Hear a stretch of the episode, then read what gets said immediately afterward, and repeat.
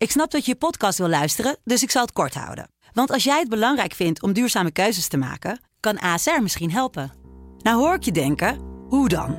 Nou, bijvoorbeeld bij het duurzaam herstellen van schade. Of de premies die we beleggen volgens ons duurzaam beleggingsbeleid. Dat bepaalt waar we wel en juist niet in investeren. Wil je meer weten over welke duurzame keuzes ASR maakt? Ga dan naar asr.nl slash duurzame keuzes. ASR doet het. Zo, dan kan je nu lekker naar je podcast luisteren. Podcast maken, ja, daar ga je heel veel geld mee eh, te kunnen verdienen. Is dat zo? Dit is de politieke podcast van de Telegraaf. Schiet eens op, Mark. Ja. Nou, Ja. Mark zwaaide terug. Nou ja. Ah, joehoe, ik zit hier, Sophie. Afhameren met Wouter de Winter en Pim CD. Ja, politiek commentator Wouter de Winter. Goedemorgen, Pim. Het is vandaag vrijdag. Zeker. En eh, we moeten natuurlijk, voordat we over politiek beginnen, natuurlijk eerst jou feliciteren. Want het is, dames en heren, gelukt. Hij loopt al de hele week glimmend door het Dat pand. is niet waar. Want hij was de tiende plek met 1 en 2 CD. Had hij Ja. eh, gehaald op RTL 5, half tien. Ja. En dat heeft alles verslagen. Op 1 heeft hij verslagen, Boulevard heeft hij verslagen, Nadia. Maar ja, daar is niet zoveel meer voor nodig tegenwoordig. Nou, en zelfs Marcel en Gijs eh, lag je boven Ja. deze week. Het vlaggenschip van SBS. Wat is je geheime wapen eh, geweest Ja, de nou als, ik, week? als ik dat, dat is net als de kok van een sterrentent vragen wa- hoe die die maaltijden bereidt. Dat ga ik Mhm. natuurlijk niet prijsgeven. Nee, oké. dat- ik dacht misschien voor leuk voor onze luistercijfers. Nou, dat je voor- voor je onze- hetzelfde talent hier wil ik, inzetten. ik pas precies hetzelfde toe, eh, Wouter. Oh, ja, nou. ja, onbevangenheid, Nou. eh, spontaniteit, eh, kennis. Dames en heren, we worden maar verwend. Hey, ehm, als jij dat tijdslot zou hebben om 7 uur op NPO 1, wat zou jij dan eigenlijk voor show eh, willen gaan maken? Eh, nou, niet een soort remake van Catherine in ieder geval. Of dan gewoon wel een remake van Catherine, maar dan met Catherine en met dezelfde leuke onderwerpen en dezelfde leuke gasten en dezelfde vooral besprankelende host. Want je valt er wel bij in slaap. Het zijn slechte vragen die niet, niet halen bij het niveau van Catherine. oh ja, ja onze columnisten natuurlijk ook, hè? Ja, dus ja, ik kijk daar nooit naar. Maar ik kijk nog wel even af en toe naar de kijkcijfers. Want daar ben ik inmiddels ook af en toe een beetje op Ja. aangehaakt. Ja. En dan zag je dat het toch wel heel treurig gesteld is. Maar eh, ja, ik geloof nog steeds in een format van Bill Maher, mijn grote Amerikaanse eh, politieke comedyheld. De vaste luisteraars kennen hem. Ja, Maar hij is dus nu al een tijdje niet meer op televisie. Hij doet nog wel iets van een podcast. Maar omdat er een writer's strike is in Amerika, is er al, al wekenlang geen Jimmy Kimmel, geen Jimmy Fallon, geen Bill Maher.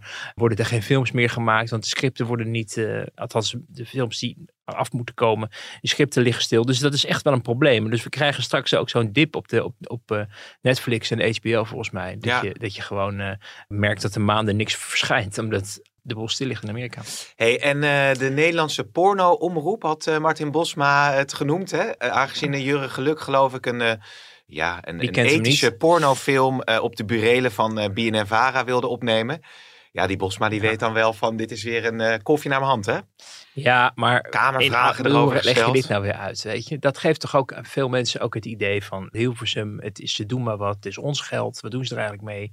Maar goed, we worden bijna de podcast van het Viaduct nu, dus laten we dat niet Nee, eh, laten we dat doen. niet. En Maar, er is heel veel gebeurd natuurlijk, ook weer politiek deze week. maar, maar Bosma kon deze wel makkelijk inkoppen, eerlijk is eerlijk. Ja, zo is het ook. Nou ja, goed. ehm, Rutte die heeft natuurlijk bij het VVD-congres eh, gezegd... ik ga me hard maken voor asiel. En er lijkt zo waar, Wouter, enige beweging in te zitten. Een Europese deal hebben we natuurlijk eh, meegekregen. Rutte gaat zondag met eh, Meloni en von der Leyen naar Tunesië toe. Ja, in een klein vliegtuigje. Oh, We, we wilden mee, maar dat kon niet, want dat was eh, niet mogelijk omdat de Tunesiërs geen persconferentie willen geven na afloop. Maar er zou ook een klein vliegtuigje zijn, omdat het, ik, ik vermoed, eh het regeringstoestel momenteel in Suriname staat, in Paramaribo. Want daar is Robert Dijkgraaf naartoe gevlogen in het kader van eh Katie Kotti, wat Ja. eh 1 juli aanstaande is. Dus Rutte gaat of rechtstreeks of via Rome of, of Brussel met, eh, met zijn eh, Europese vriendinnen, zeg ik even tussen aanhalingstekens, Meloni van, uit Italië, de premier, en Ursula von der Leyen. Ook wel bekend bij onze luisteraars. hoe is die relatie eigenlijk tussen eh, van der Leyen en, en Rutte? Heb je daar zicht op of niet? Ja, niet, niet zoals met Merkel. Dat waren toch wel, eh, ehm, ja, ja, vrienden is een groot woord. Want ik heb niet het idee, ik vraag er nog wel eens naar of ze elkaar nog zien of zo. Maar dat is ook weer niet het geval. Maar de, de band toen was wel vrij hecht, omdat natuurlijk Merkel heel lang meedraaide. Rutte ook. En eh Duits van Rutte is beter dan zijn Engels, geloof ik. Dus dat, eh, dat Ja. scheelde ook weer. Uh, maar met Van der Leyen is, ja, functioneel. Zoals eigenlijk vrijwel alle relaties van Rutte functioneel zijn met betrekking tot zijn werk. Dus ja, volgens mij prima. Uh, maar je hoorde af en toe wel als zij iets had gezegd, jaren geleden volgens mij met de coronacrisis, dat er wel wat wrijving was tussen Den Haag en, uh, en von der Leyen. Maar dat willen ze het liefst achter de Nee. schermen oplossen en eh vinden het, willen het ook niet opblazen. Omdat uiteindelijk toch eh, het heel belangrijk is om ook met het hoogste niveau goed te zijn. En de eerlijkheid ook gebied te zeggen dat Nederlandse kabinetsleden ervaren dat ze eigenlijk niets hebben aan Frans Timmermans. Dat zou je verwachten dat hij misschien een goed linkje of goede verhoudingen had met, met of heeft met het Nederlandse kabinet of Nederlandse beleid ook op een of andere manier probeert ja, te vertegenwoordigen. Nu is er weer een hele, een hele discussie over natuurbeleid Ja, natuurlijk. over waar- de lobby hè, die ja, er wordt gevoerd. Ja, en daar is men teleurgesteld over dat Timmermans met iets bezig is waarvan hij weet of kan weten dat dat ehm, Nederland heel zwaar gaat raken. Dus daar is eigenlijk meer irritatie. Dus het is niet zo automatisch dat wij alle, al, alle wij, zeg ik even tussen aanhalingstekens wederom, alle eh, Europese zaken via Timmermans eh, kunnen regelen. Dus je hebt eh, Ursula von der Leyen ook nodig. Zeker ook als het gaat om die grote dingen als asielbeleid, waar Rutte natuurlijk een personal commitment over heeft afgegeven. Ja, wel opmerkelijk inderdaad nog even over Timmermans. Dat hij dus heel ja, solistisch de Europese koers wil uitvoeren. Terwijl hij misschien, eh, je weet het niet, over een peri- Ja. korte periode wel weer richting Den Haag gaat. Nou ja, er wordt wel eens gezegd in Den Haag dat Timmermans, en dat is niet iets van de afgelopen jaar of maanden, maar al die jaren of misschien decennia, dat Timmermans vooral heel erg eh, geïnteresseerd is in de BV Timmermans vooruit. En als Timmermans zich op iets kan onderscheiden, wat eh, qua natuurbeleid en ook de groene agenda ook weer bepaalde lieden in Nederland kan inspireren in de toekomst om op de PvdA GroenLinks of afzonderlijk PvdA te gaan stemmen.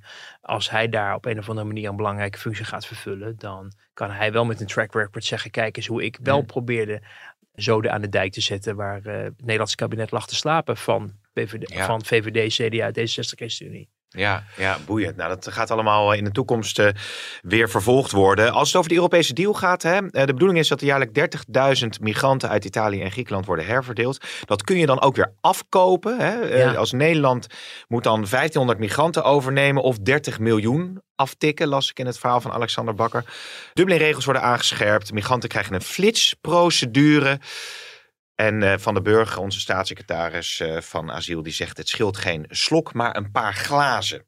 Nou, Ja, nou, in ieder geval gaat het nog een tijdje duren. Hè? Want voordat het allemaal eh, eh, in regels, wetgeving en procedures en praktijk is omgezet, zit je echt nog wel eh, behoorlijk ver in de tijd. Ik vind niet dat we er per se cynisch over moeten doen, want bedoel, laten we wel wezen, er wordt tenminste iets gepoogd om eraan te doen. Of de, de vraag is wel of de effectiviteit nu heel snel te merken is en of hij daarmee ook de druk van de ketel haalt in het Haagse. Hè? Want daar wordt natuurlijk wel, ik hoorde, merkte in de VVD ook wel een klein vreugdedansje mhm. al. Van nou ja, het zal hem, zou het hem toch weer lukken. Weer lukken, dat staat dan op de tijd dat hij de Turkije-deal sloot, 2016 uit mijn hoofd, met Angela Merkel.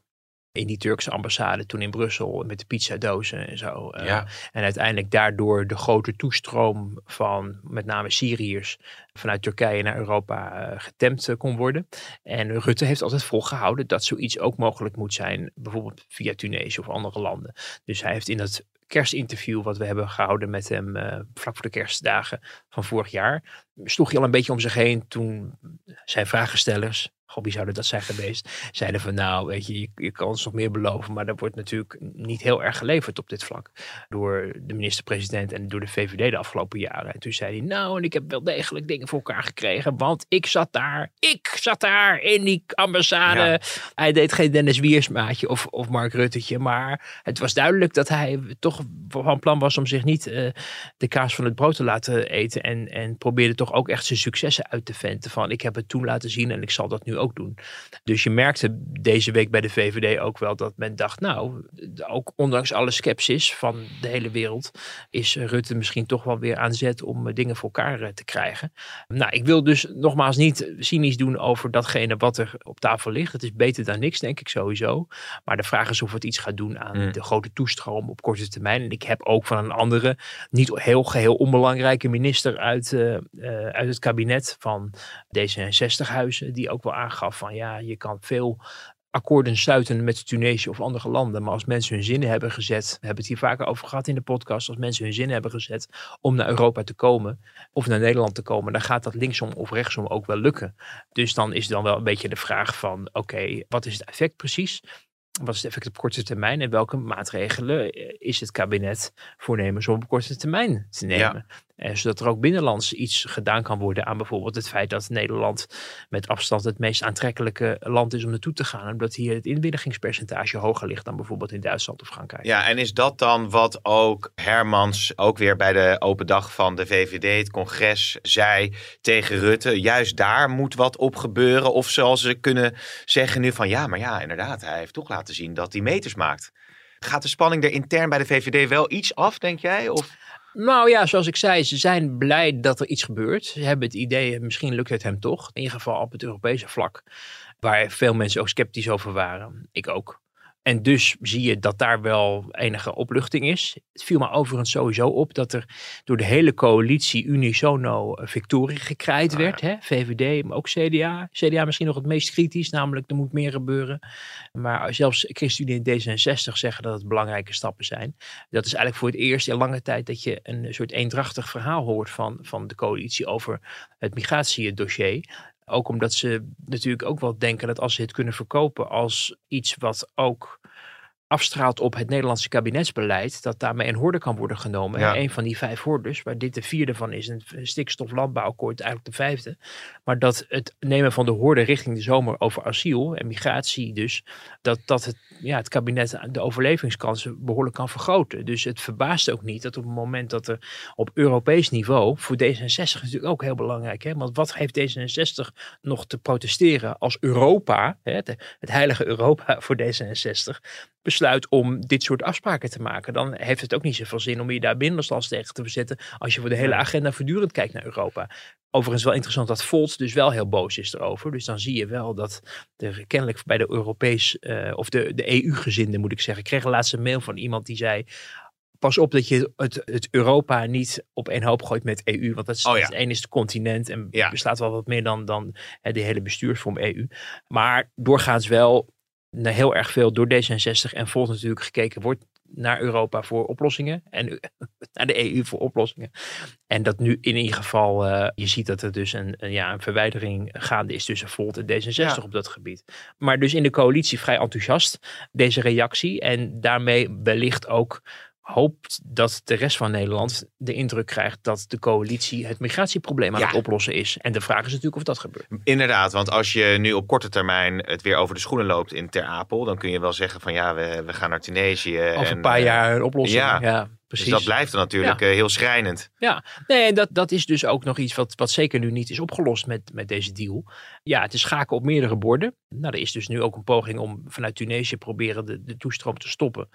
Maar het viel natuurlijk wel heel erg op dat dat vorige week bij het VVD-congres ehm, ja, er nog eigenlijk helemaal geen vooruitgang geboekt werd. En we ook deze week trouwens ook weer zagen dat men elkaar eerder de tent uitvecht op dat vlak in de coalitie dan, dan men het met elkaar eens is. Ja. Zullen we heel veel luisteren naar eh, hoe Hermans dat toen ook tegen Rutte zei? Ja. Ik heb daar laatst in een debat over gezegd. Het is de laatste keer dat ik het vriendelijk vraag. Dat was wat je kan noemen parlementair taalgebruik in de plenaire zaal.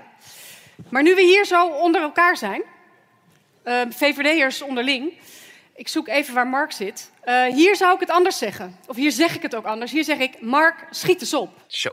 Nou ja, en toen de week erop was het in één keer kwa- hè, Dus kwam in één keer de, de, de, Europese deal en ging hij naar Tunesië. Ja, ja, maar dat is precies het frame wat men graag wil uitstralen. Namelijk dat Mark nu inderdaad aan het opschieten Ja, is. Omdat, ja. Terwijl Mark natuurlijk ook wel weet dat eh, het is niet zo dat ze ineens verrast zijn over deals die... eh, Nee. eh, dit was ook al in de maken, hoorde al eerder deze week dat Tunesië inderdaad eraan zat te komen. Maar ja, waar ik een beetje op aansloeg, ik zat in die zaal. Hè, ik ben dus op zaterdag naar Apeldoorn gereden. Net als vele andere journalisten overigens. En ook twee collega's, eh Pepijn van der Brink en Mike Muller, die daar ook met allemaal VVD'ers hebben staan praten. En eh, ja, ik zat daar op die tribune. En ik zag het zo een beetje aan. Nou, de sfeer was echt niet zoals ik die bij de VVD lange tijd gezien heb. Eh, het was natuurlijk de vorige keren al wat moeilijk. De persoonlijke commitment die hij aangaf over het asielbeleid was beladen. Toen moesten er ook nog allemaal houten het woord gaan voeren om maar te zorgen dat het congres zich niet tegen de spreidingswet Hm. slash dwangwet zou keren. Congres daarvoor hadden we natuurlijk het legendarische moment dat het stikstofbeleid werd afgefakkeld door het eigen congres met de eerste rij vol met beteuterd kijkende VVD, Ja. bewindspersonen en een fractievoorzitter. Dus je zag nu, je, je probeert dan toch een beetje, dus daarom ga ik ook, we hadden het er volgens mij vorige week ook over, ik vind het interessant de sfeer te proeven daar en te kijken of dingen nou veranderen, ook vergeleken met het vorige congres, maar ook met de afgelopen jaren geleden. En de, de gemoedelijkheid, eh, het was nu toch allemaal wel wat steviger. Je zag ook mensen die ook zich tegen de premier uiten van, eh, nee niks jij, eh, en doe nou een keer, kom op voor de mensen in het land, tegen de, tegen de premier. hè. Voor de mensen in Bloemendaal. Ja, hè? kom, ja, kom op. Ja, nou, dat helemaal. Maar kom op voor de mensen in het land. Natuurlijk allemaal dingen die toch lange tijd wel ondenkbaar waren. Dat soort taalgebruik. Natuurlijk de usual suspects die je wel zag. Hè. Paul Slettenhaar natuurlijk al heel lang aan de rechterkant. De wethouder uit, ik meen Castricum, maar... Dat zijn het We de zoeken het op. redactie eh, vragen. Maar iemand die al, ook al heel lang daarop aan het rammen is. En ook wel zei van ja, hoe lang duurt dan de volgende tijd dat we je de tijd moeten geven om dit op te lossen. En dat, zou, dat was in ieder geval niet tot het volgende congres. Dus daarmee werd wel duidelijk van oké, zelfs bij Rutte is het geduld niet oneindig. Maar het viel mij op hoe fel hij ook zelf, Rutte, tegen zijn eigen leden bezig was. Ik het deed me heel erg denken, ik heb er ook analyse voor geschreven voor de site. Als een leraar die zijn, zijn eh, leerlingen toespreekt. En heel erg wat hij natuurlijk op donderdag doet. Hè, als hij maatschappijleer dan geeft op die school in Den Haag. Maar echt even streng zo van, eh, nou rechtop gaan zitten. Het speelkwartier is voorbij. Maar ook wel dat je denkt, ja... En dat proef je natuurlijk al jaren bij de VVD. Van wanneer gaan ze echt doorbijten? Wanneer gaat een boze achterban echt zeggen... Zouden ze o- ooit Rutte naar huis sturen daarom? Ik durf te betwijfelen. Ja, maar het is wel opmerkelijk wat je zegt. eh, de, de directe manier van communiceren eh, tegen toch de premier van eh, Nederland en de leider van de, van de VVD. Dat zie je misschien ook wel in een breder perspectief. Hè? Vanuit journalisten zie je het natuurlijk ook Mhm. gebeuren. Je ziet het dan bij zo'n congres gebeuren. Je ziet het volgens mij ook wel in de Tweede Kamer gebeuren. Nou ja, maar overigens nog wel even, als ik heel even je mag onderbreken. Zeker. Die, die, die, die, dat fragment wat we net lieten horen van Sophie Hermans. Ik zat daar dus, toen zij daar naar voren kwam, ze kregen geen welkomstapplaus. Het was al een beetje, hier is de fractie voor Oh ja. Sophie Hermans. En iedereen dacht, oké. Toen kwam ze, ging ze een filmpje spelen en ineens stond ze daar. En ging ze daar een verhaal houden met veel armgebaren, want ze is heel erg Ja. van de armgebaren. En het was niet echt het verhaal van iemand die nog even een laatste waarschuwing of een gele kaart uitdeelt Nee. namens de fractie. Omdat ze een half jaar geleden ook al iets op de mouw is gespeld van ik ga er werk van maken.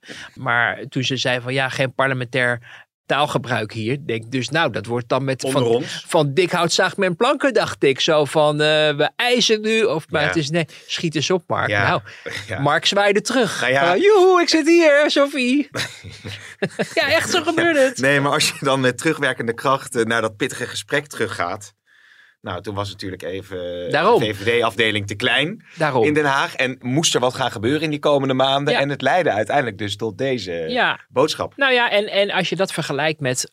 Ik wil niet per se zeggen dat dat nou een ideale tijd was of zo. Maar je hebt, eh, nou ja, in de tijd van, van Nijpels en Wiegel.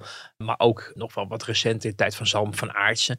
Dat er toch wat echt wel sprake was van dualisme. En dat er dan toch wel ook vanuit de fractie ook wel heel duidelijk. Ook wel signalen werden afgegeven dat het VVD-smaldeel in het kabinet. Dat was dan alleen niet de premier. En dat is denk ik nu ook het verschil. Maar het was dan de vicepremier en de, Ja. en de bewindspersonen Ja. dan van de VVD. Die toch wel tot actie aangespoord werden. Ook met een fractievoorzitter die durft een beetje te provoceren, een beetje te stoken, Ja. scherp aan de wind te zeilen. Dat, dat zie je nu natuurlijk niet echt Zitten die er?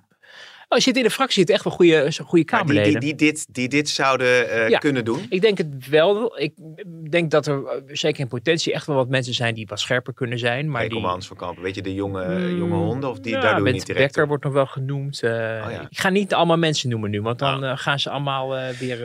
Ik- Ik zag trouwens Klaas over- Dijk of die... over kletsen. Maar het enige wat ik over wil zeggen is dat, dat je merkt dat er, er zitten echt wel goede mensen in die fractie. Maar de fractie heeft nog niet echt het boegbeeld dat ze zouden kunnen leveren in een tijd dat een VVD-premier misschien wel aan zijn laatste ronde bezig is. En men aan het vooruitschakelen is op een nieuw tijdperk. Dat zie je, vind ik, onvoldoende gebeuren. Terwijl je je wel misschien wel kan afvragen of het daar niet langzamerhand eens tijd voor Hmm. wordt. Doorselecteren. Ja. Ja, precies. Maar ik onderbrak je net, want je ging dat Nou, ik heb, er, ik heb er heel veel vragen die me opkwamen. Want we hebben, we hebben niet eens Dennis Wiersma eh, benoemd. Want die Oh was ja. natuurlijk ook, ja, Ja, ja, ja. die heeft natuurlijk, is weer eh, door het stof gegaan. Ja, en dat vond ik dus, daarom is het ook wel interessant om bij zo'n congres te zijn. Dennis Wiersma, die daar, uh, daar werd dus over gesproken. Hij trad naar voren, hij ging het nog eens uitleggen. Ik was daar een beetje sceptisch over, omdat ik dacht, ja, weer hetzelfde verhaal vertellen van ik ga aan mezelf werken en zo. Dan denk ik, ja, hoeveel mensen in de publieke sfeer of bij de televisiewereld krijgen die kans van het eigen kabinet op het moment dat ze van dingen beticht worden en met zichzelf te werken dan vervolgens vrolijk doorgaan. Het is niet iedereen gegeven tegenwoordig die, die van dat soort dingen beschuldigd wordt. Hoewel, en dat is denk ik voor de VVD-leden vrij doorslaggevend, dit gaat dan om stemverheffingen en schreeuwpartijen en dat soort zaken. En dat zit natuurlijk op een ander niveau dan ja. wellicht bijvoorbeeld seksueel uh, grensoverschrijdend gedrag. En je merkt bij dat VVD-congres en, en sowieso met meer VVD'ers die ik daarover spreek, een gevoel van, nou, weet je, het is ook wel eens goed als mensen tot actie worden aangespoord. En hij is een goede minister voor onderwijs. En nou ja, hij verdient nog een kans. Ook al is hij niet eerlijk geweest natuurlijk over dat er verder helemaal niks meer bekend was uh, over zijn gedrag. Nou, of, of het laatste woord daarover gezegd is, dat uh, durf ik overigens ook nog uh, te betwijfelen. Maar goed, vooralsnog krijgt hij het voordeel van de twijfel van de fractie, van de partijleider en ook heel duidelijk van de VVD-leden. Want het applaus wat deze man kreeg door zijn mea culpa uit te spreken op het congres was langduriger en gemeender en harder dan het applaus wat uiteindelijk Sophie Hermans en Mark Rutte kregen na hun bijdrage op het congres. Ja. Nu zou ik niet willen zeggen, nu maken ze hem lijden. Ja, maar, ja. maar, het gaf wel aan dat het sentiment bij die leden echt zo was van, ja, uh, het is allemaal erg opgeblazen en hij oh. verdient een kans en uh, ze moeten niet zo zeuren, die Amsterdam. Wel interessant eigenlijk, hè? Ja, Want als je ziet hoe de commotie uh, rondom andere zaken is geweest, Tom Egmers, Matthijs van Nieuwkerk, ja, noem het allemaal maar. Nou, de, die zat huilend bij, hè, op NPO 1 bij Galiet en Sofie was het volgens mij. Die zijn ook niet meer actief. Al dan niet tijdelijk. Ja, en hij gaat, gaat door en het wordt hem ook gegund overwege de achtergrond. Zo van de snackbarhouder. Ja. Helemaal omhoog gewerkt. Nou, en dat, daar gelden dan, zijn VVD en mij misschien ook een ja, iets andere regels of souplesse voor. Of, of dat je begrijpt dat iemand zich misschien eerder zo uit. Ik denk, ja, ik weet niet of ik die eh, de analyse wil overnemen. Maar je merkte gewoon dat hij bij die VVD-leden. Ik denk dat hij dat als grote steun heeft ervaren uiteindelijk. Want hij kreeg daar echt wel, echt wel steun. Nou, en hij heeft natuurlijk ook enorm onder druk gestaan. Dat, dat is ongetwijfeld uh, zo. Um, nou ja, er, kwamen een aantal dingen bij me op. Klaas Dijkhoff vroeg me af, want je had het inderdaad over die, die personen die, die scherpte hebben, die kwinkslag, et cetera, binnen de VVD. Hij, hij, had wel een podcast, neemt hij nu op met Gert-Jan Seeg. Ik zag hem laatst ook bij Op1 zitten. Is dat iemand die ooit nog een rentree bij de VVD oh. kan gaan maken of is dat uitgesloten? Het laatste wat ik daarover hoorde is dat zijn familiefront, ofwel zijn vrouw, heel duidelijk heeft aangegeven dat ze het niet wil, dat hij dat doet. Iets wat je ook eerder hebt gezien bij Wouter Bos. Hè, de man die uh, vicepremier was in Balkenende 4. En dat kabinet viel. En toen was er echt wel even sprake van, oké, nu zou Wouter Bos wel eens de kandidaat premier kunnen worden. En voordat iedereen de groeten wel van de schrik bekomen was, schoof hij Job Cohen als zijn opvolger naar voren. En dat was omdat zijn vrouw had gezegd van je gaat nu voor eh, het gezin kiezen. Want dat waren hele zware jaren. Eerst natuurlijk als oppositieleider en later uh, voor hem natuurlijk ook als vicepremier in een vechtkabinet waar die PvdA-leider was en minister van Financiën. En het hele bankensysteem viel, ja, viel toen om. Dus dat zijn tropen jaren geweest. En eh, er is hem toen te verstaan gegeven om echt voor zijn gezin te kiezen. Dat heeft hij gedaan. Nou, ik begreep dat dat, dat, dat element, uh, de persoonlijke levenssfeer, ook het feit dat ook Dijkhoff te maken kreeg ook met de enige veiligheidsdruk. Mm -hmm. Ook eerst natuurlijk als, als uh, bewindspersoon, maar ook als, wellicht als, als fractieleider. Kortom, heel erg um, ja, daar rekening mee moest houden. En in een vrij vroeg stadium tegen Mark, al, Mark Rutte al heeft gezegd van ik ga ja. ermee stoppen. Of ik ga niet in ieder geval jouw functie ambiëren. Terwijl Rutte, begrepen we later, wel echt dacht van dat wordt mijn opvolger. Um, dus ja, dat, dat, dat was toen ineens ook een vet accompli. Maar je ziet dat het bloed kruipt waar het niet gaan kan. En dat hij af en toe op het... Ik heb een keer met hem bij Jinek gezeten om de verkiezingsdebat te duiden. En nu dus een podcast begint. Hij heeft ook een, een paar blogs geschreven met beschouwingen over hoe D66 zich moet gedragen na de statenverkiezingen en hoe BBB zich moet gedragen.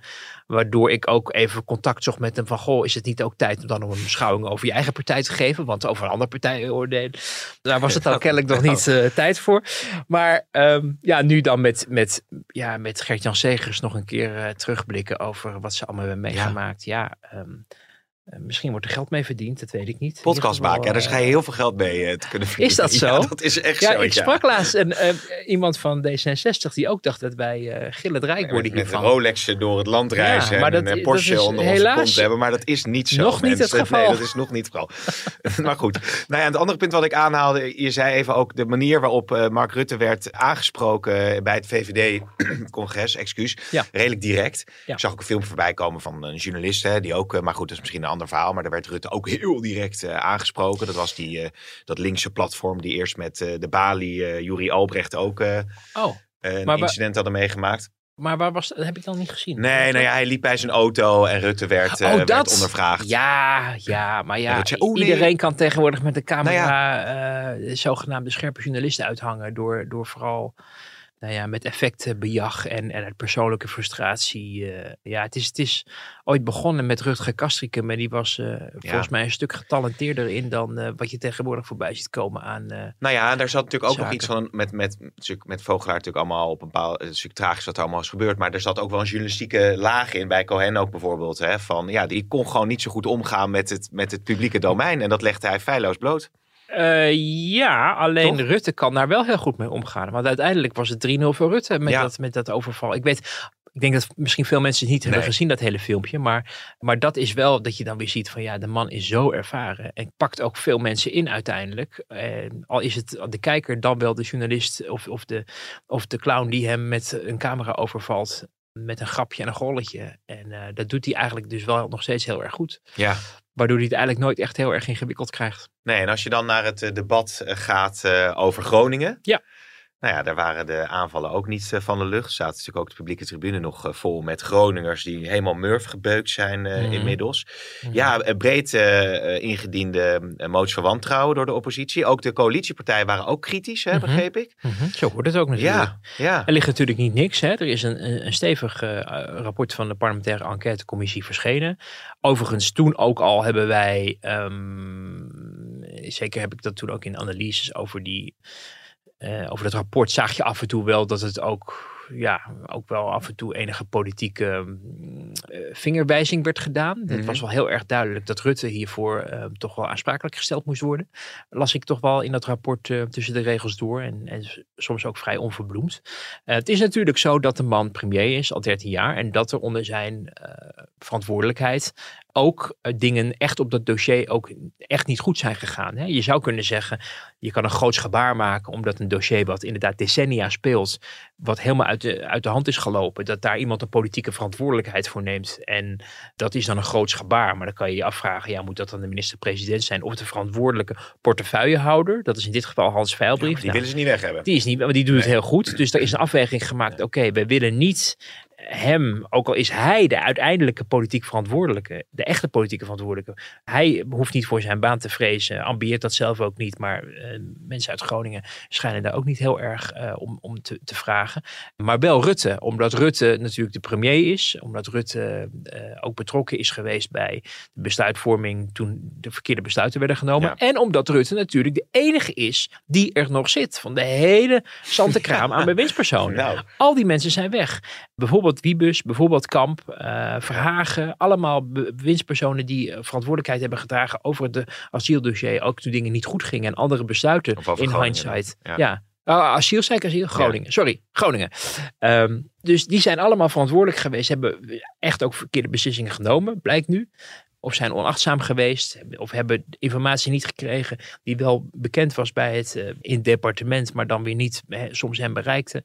Bleek achteraf. Maar ja, linksom of rechtsom daar toch verantwoordelijkheid voor dragen. Maar goed, die zijn allemaal van het toneel verdwenen. Rutte is de enige die er nog zit. Is een symbool geworden. Dus die verantwoordelijkheid kan je hem ook geven. En hem daar ook op aanspreken. En hem desnoods op afrekenen. Er is ook een beweging gaande.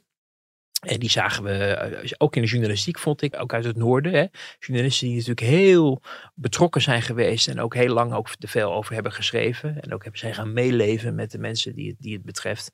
En nog steeds zich zo ook af en toe ook uiten, ook op Twitter, dat ik denk, Mhm. jij, jij zit te veel in de emotie van dat om een, ja, toch een beschouwende rol of een verslaggevende rol te spelen. Maar goed, is het vreemd als daar decennia niet naar die mensen is geluisterd? Of decennia, misschien iets korter, maar in ieder geval de afgelopen 15 jaar onder Rutte. Maar ook een behoefte vanuit de Tweede Kamer om ehm, hem weg te sturen, Rutte. En die motivatie is echt niet alleen maar vanwege het Groningen dossier, maar als de ongrijpbare politicus die alles maar overleeft en soms ook eh, de plank misstaat als het gaat om het aanslaan van de juiste toon. Het beloven van wetenschap wat dan vervolgens niet komt. En waar hij dan ook zich heel erg niet mee bezig lijkt te houden. En je ziet dat dat in dat debat wel een beetje door elkaar ging lopen. Weet je, dat Sandra Beckerman van de SP vraagt om het aftreden. Dat snap je wel, want zij stond huilend al die jaren op het katheder aandacht te vragen. En werd toen een beetje ook door het kabinet natuurlijk weggewijfd. En misschien ook door de journalistiek trouwens. Want, want ik weet nog wel dat wij ook niet dachten van nou, we dachten eerder van, goh, wat heeft zij dat ze zo emotioneel is? In plaats van dat we ons realiseerden hoe invoelend zij was met, met alle ellende die ze daar terugkreeg. Dus pluim voor haar overigens daarvoor. Vind ik echt een goede volksvertegenwoordiger uh, uiteindelijk. Gebleken zeker. En nog steeds is trouwens. Maar tegelijkertijd ook mensen die denken: het is tijd om Rutte zo maximaal mogelijk te beschadigen. En dat zie je ook gebeuren in de Kamer. Ik vond Jesse Klaver daar ook wel heel erg mee bezig ja. zijn. Je hebt daar een uh, fragment van uh, uitgekozen. Ik ben geen nevenschade. Wij zijn geen nevenschade. En dat is wat de premier zegt. Die winst die onder onze voeten zat, dat was de kern. En alles wat daarbij gebeurde was nevenschade. Voorzitter, dit raakt wel heel sterk. Dit kan je niet menen de redenen die de minister-president aangeeft, hardvochtig, onterecht, de criteria klopten niet. Dat geldt ook voor wat er in Groningen is gebeurd. En als je dan niet wil aftreden, dat kan. Maar wees dan gewoon eerlijk. Ik hou van mijn baan, ik vind het leuk, ik blijf lekker zitten. Ja. Wordt dat een grijs gedraaide langspeelplaat inmiddels? Want ja, het beoogde effect krijg je toch niet voor elkaar. Het is ook vanuit de oppositie logisch dat je dit moet nou ja, is het eigenlijk logisch? Je kunt het misschien ook op een andere manier uh, invliegen. 2013 haalde Klaver daarbij. Hè? Dat was blijkbaar een punt dat er zware aardbevingen waren geweest. De zwaarste ooit. Maar daarna werd de gasproductie opgehoogd. Ja, ja. Dat was een, misschien een dat was een, Ja, nee, dat was een, een, een pijnlijk moment ook in het debat. Omdat Rutte de kennis toen ook niet had wat er nou precies was gebeurd. Nou ja, dat dan, dan moest stilgelegd worden. En nou, dat hebben we natuurlijk eerder gezien, ook met Connie Helder, toen met die appjes. Uh, heeft Klaver voorgesteld van, dat het dan, hè, schors maar even. Nou, dan lijkt ja. het al gelijk heel erg van, er is iets nu.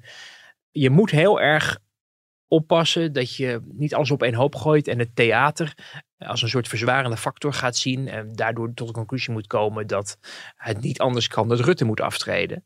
Hoewel je natuurlijk dus zou kunnen zeggen vanwege het feit dat hij ook echt natuurlijk betrokken is bij de besluitvorming op een gegeven moment. Dat er een gebaar moet komen van ja, dit hebben we landgenoten aangedaan en daarom moeten wij als politiek de verantwoordelijkheid nemen en het kabinet naar huis sturen. Maar dan zie je dat er andere dingen een rol spelen. Dat het kabinet niet van plan is om zich naar huis te laten sturen. Dat ze, zoals ze het zelf zeggen, problemen aan het oplossen zijn. En Oekraïne-oorlog. En er is altijd wel een of ander excuus waardoor nou ja. het echt absoluut niet kan.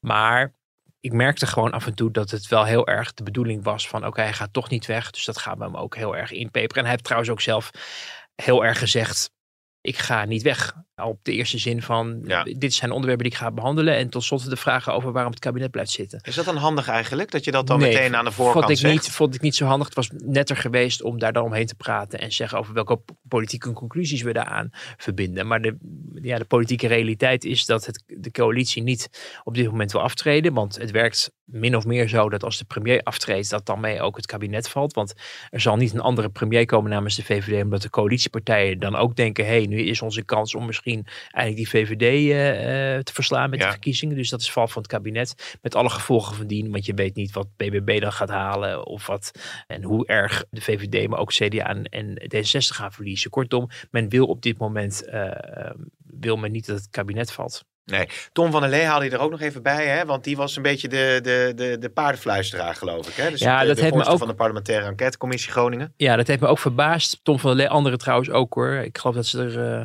ik weet niet of ze allemaal zaten, maar verschillende leden van de parlementaire enquêtecommissie, zowel van de VVD als van de SP en zeker de, de, de voorzitter van de parlementaire enquêtecommissie, die daar min of meer als vraagbaak zaten in de zaal, dus collega-Kamerleden. Maar dat ging op een gegeven moment, liep dat, ja, vond ik ook erg uit de hand. Weet je, Tom van der Lee gewoon de klasse rond zien gaan bij oppositiekamerleden om zijn vragen in te fluisteren en ze te wijzen over wat hij in het rapport erover had geschreven. Dat ik dacht, ja, hij heeft natuurlijk ook kennis, net als de andere leden van de commissie van de ministerraadnotulen. Hè? Ja. Dat is, daar hebben ze toegang toe, dus zij weten meer dan de rest. Uh, je kan je de verleiding voorstellen dat je dan probeert om je collega's, zeker je partijgenoten te inspireren. Maar ja, ik vond het ook wel een vorm van decorumverlies. Is, en is het zuiver eigenlijk? Nou ja, niet eigenlijk. Ik Nee. vond het een vorm van decorumverlies, omdat de opdracht van de parlementaire enquêtecommissie is om aan waarheidsvinding te doen. Eh, daar een rapport over te schrijven. En dan vervolgens het aan te bieden aan de Tweede Kamer. En die mag op basis Ja. van het rapport dan. En dan kan je zeggen, ja, wij hebben, ik heb het rapport geschreven, dus ik weet wat erin staat. Maar ja, je moet ook aan de Kamer ehm, kunnen overlaten, vind ik, om zich voor te bereiden naar aanleiding van het rapport en de juiste vragen te stellen. En dit was, het kreeg hierdoor een, kara- een karakter van, we halen alles uit de kast om Rutte weg te krijgen. Terwijl de vraag is of dat nou, zou dat iets oplossen? Ik weet het niet. Het is meer dat eindelijk een soort frustratie dan is gekanaliseerd. Ik snap heel goed hoor dat je overigens zegt van we vinden dat hij op moet stappen. Als een soort hoofdverantwoordelijke. Maar dan als het grote gebaar van er is Ja, ellende aangericht aan Groningen. En daar moet de politiek het zwaarste middel voor worden afgegeven. Maar, maar in, in een optelsom van ja dit is typisch Rutte. En kijk eens hoe die het weglacht. En dan denk ik ja daar zijn eigenlijk verkiezingen voor. Want anders wordt elke keer dat er een motie van wantrouwen wordt ingediend. Wordt dan een soort optelsom. Terwijl als hij geen meerderheid haalt. Dan is het in feite toch eh, over tot de orde van de dag. En die is dat nou ja, de man nog steeds premier is. En eh, door een meerderheid van de Kamerleden en dus de volksvertegenwoordiging ook in het zadel wordt gehouden. Hè? En dat was ook wel bijzonder dat natuurlijk hij niet alleen de premier is van Groningen. Maar hij is ook de premier van de rest van Nederland. En er zijn een heleboel mensen in Nederland die nog steeds ehm, op de VVD stemmen. Of op de partijen stemmen die uiteindelijk alles afwegende vinden dat het nu niet tijd is dat daar het, het, ja, de zwaarste politieke consequentie Ja. op moet volgen. Dus Ja. dan wordt eigenlijk op die werkelijkheid en die democratische, ja, dat democratische proces wordt terzijde geschoven. Want wij vinden het belangrijk en daar moet hij weg. En Ja. dan denk ik, ja, dat is uiteindelijk niet hoe het werkt. Wat ik nog even wil aan als Mirjam Bikker. Want die is zich toch wel aan het profileren, denk ik, als eh ChristenUnie-leidster. er was natuurlijk al wat, wat te doen over het feit dat ze de VVD eh, onmenselijkheid eh verweet. Hè, vrij Ja. vertaald op het asieldossier. Ja. Zij deed ook het, het, het, het Groningen-debat. Eh, vond jij haar sterk? Ehm, ja, ik vond het wel goed. Ik vind het wel goed Kamerlid. En eh, volgens mij deed ze, het, deed ze het debat ook goed. Het klonk in ieder geval oorspronkelijk. Van wij hebben er ook mee geworsteld. En trouwens, wij hebben ook mee ge- gestemd met dingen waar we achteraf nu spijt van hebben. Dus dat vond ik ook wel heel goed in zelfreflectie. Niet au- automatisch bij alles zeggen het is allemaal de schuld van Rutte. Zelf ook zeggen dat je fouten hebt Mhm. gemaakt. En overigens nog steeds scherp zijn op de manier waarop Rutte, want daar kon je echt wel wat over zeggen. Ik vond niet dat hij het debat nou heel erg goed deed. Hij is wel overleefd, maar er zaten af en toe zijpaden in. Dat ik dacht, nou, dit is allemaal een beetje ongepast. Bijvoorbeeld al het begin, hè, van ik, waarom ik blijf zitten. Maar ook op een gegeven moment een passage over eh, dat hij toch het, als zijn grootste politieke fout ziet. Dat, dat hij Shell en Unilever heeft laten vertrekken omdat de dividendbelasting niet is afgeschaft. Dat ik denk, is dat nou nodig? Dan Haal die er nog even bij. ja, dan zie je toch weer die bravoure van iemand die zich toch wel onaantastbaar waant. Ik kan me voorstellen dat de Kamer daar geïrriteerd over raakt. Of blijft dat gewoon een eeuwige frustratie van Rutte als je het over zijn hele premierschap hebt? Ja, dat zal allemaal wel. Maar, maar dit ging echt wel over iets serieus. Ja. Dus nou, dat, dat hoort dan gewoon achterwege te blijven, vind ik. En het verraadt ook dat hij eigenlijk eh, al denkt dat hij weet dat hem toch niks kan gebeuren. En dat vind ik nou, in dit geval niet zo, niet zo prettig. Maar uiteindelijk wel, ehm, nog even terug naar die bikker. Natuurlijk wel goed in het debat geweest. Maar die uitspraak die ze op haar congres heeft gedaan, of eigenlijk al in een interview, hè, Ja. waarin ze heeft gezegd van ja, de VVD moet maar eens eh, eh, zich realiseren dat migranten mensen zijn. Daar is wel echt, we hadden het er vorige week al even kort over, Ja. dat dat niet de goede aarde was gevallen. Maar we hadden natuurlijk nog een verhaal ook in de krant Ja. over de positie van ChristenUnie in, in dat hele Ja. asieloverleg. Ja, en dat dus ook echt eh Dilan Yazilgus, de minister van Justitie, daar ook echt persoonlijk een bezwaar bij had. Omdat hij natuurlijk zelf een vluchteling is geweest, hè, uit eh, Turkije afkomstig. Onderdak heeft gevonden, gezocht bij de VVD, inmiddels minister van Justitie is. En zich niet laat aanleunen dat ehm, de VVD eh, vluchtelingen niet als mensen ziet. Want dat is namelijk zelf. Dus ik kan daar vrij uit eigen werk over Ja, citeren. ja, ja. Laten we wel wezen. En met haar nog een heleboel andere mensen in het kabinet. In de kabinetten van de afgelopen jaren. Met een achtergrond waarin je toch wel echt ziet dat het niet is de VVD die ehm, achterloopt bij het erkennen van dat mensen gelijke kansen verdienen of zo.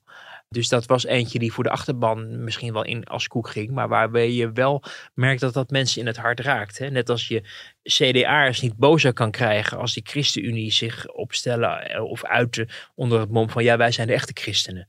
Daar worden ze Oh ja, is dat zo? Ja? over. Ja, dat Is ze zo? echt heel erg. Dat is al jarenlang, zeker Oh, toen ze nog niet samenwerkten in het vorige kabinet, en merkte je dat dat af en toe werd die in de kabinetten Balken in herinnering, maar dat, dat er met die kaart werd gewapperd. Daar werden ze echt giftig over. En terecht ook, want wie ben jij om aan te geven wat dan het echte Ja. christelijke eh, geloof is. Of de echte liberalen. Liberalen vinden dat ook al, hè, dat D66 de VVD de Ja. maat neemt. Van dat is niet liberaal van nu. En nou ja, er zit altijd een beetje kinderzinden in. Maar dit kwam gewoon ook persoonlijk binnen. En dat was natuurlijk ook wat dat betreft wel een risico. Want het is wel Dylan Jezielkus die als de postillon d'amour van het kabinet bezig was de afgelopen tijd. Om ook te luisteren Ja. naar wat de ChristenUnie belangrijk vond. slaan, en ja. bruggen te slaan. Eh, iets wat, wat je normaal van Erik van den Burg zou eh, verwachten. Maar wat Dylan Jezielkus dus heeft gedaan eh, voor het kabinet. Dus uiteindelijk wel, ja, misschien dat het handig was voor binnenlands gebruik, zullen we maar zeggen. Dus voor ChristenUnie gebruik. Maar het helpt de verhoudingen niet. En ook de manier inderdaad waarop eh ChristenUnie-Kamerlid Don Zeder zich opstelt. Ja. Natuurlijk veel kritiek op. Daar was Van eh, den Burg geïrriteerd over, hè? ja, ja dat, dat speelt al langer. Hij is eh, iemand die, eh, nou ja, graag en misschien soms ook wat ondoordacht met grote woorden schermt. Namelijk, het is tegen het regeerakkoord of eh, het is onaanvaardbaar en zo. Dat zijn politieke woorden. Als je die uitspreekt, dan ja, dreig je eigenlijk met de motie van wantrouwen of een kabinetsbreuk of zo. Weet je. En dat is, dan moet je, eh, zeker op dit dossier, misschien wel iets meer mee oppassen dan je normaal zou doen. Overigens wordt over dat asieldossier wel heel duidelijk steeds gezegd. In het kabinet hoor je dat, maar ook bij coalitiepartijen in de Kamer. Dat de toon die er in debatten wordt aangeslagen door Kamerleden van de coalitie tegen elkaar, ChristenUnie D66 enerzijds, VVD CDA anderzijds, dat die in het kabinet niet één op één doorwerkt. Oftewel, de constructieve houding van partijen, eigenlijk van alle partijen, is, is een stuk groter en merkbaarder dan Ja. in de Kamer. En men vraagt zich in het kabinet ook wel eens af van, goh, ehm, dat gaat allemaal wel heel erg stevig eraan toe. En bij sommige coalitiepartijen ook van, zouden zij weten, hè, als Don Zeder dit soort dingen roept, hoe er in de Christen, door het ChristenUnie smal deel in het kabinet momenteel onderhandeld wordt. En wat daar als argumentatie wordt aangevoerd. Ja. En dat die niet één op één hetzelfde Het is. is toch een klein clubje, is ChristenUnie. Dus wat dat betreft zou je toch eh, Nou ja, en... en kunnen denken dat ze dat goed overleggen met elkaar. Ja, en, en waar je natuurlijk, en dat kan natuurlijk nog wel interessant worden straks. eh, hoe lang blijft dat zo? Gaat men uiteindelijk toch in de trechter om het dan ook vanuit de Kamerfracties met elkaar eens te worden?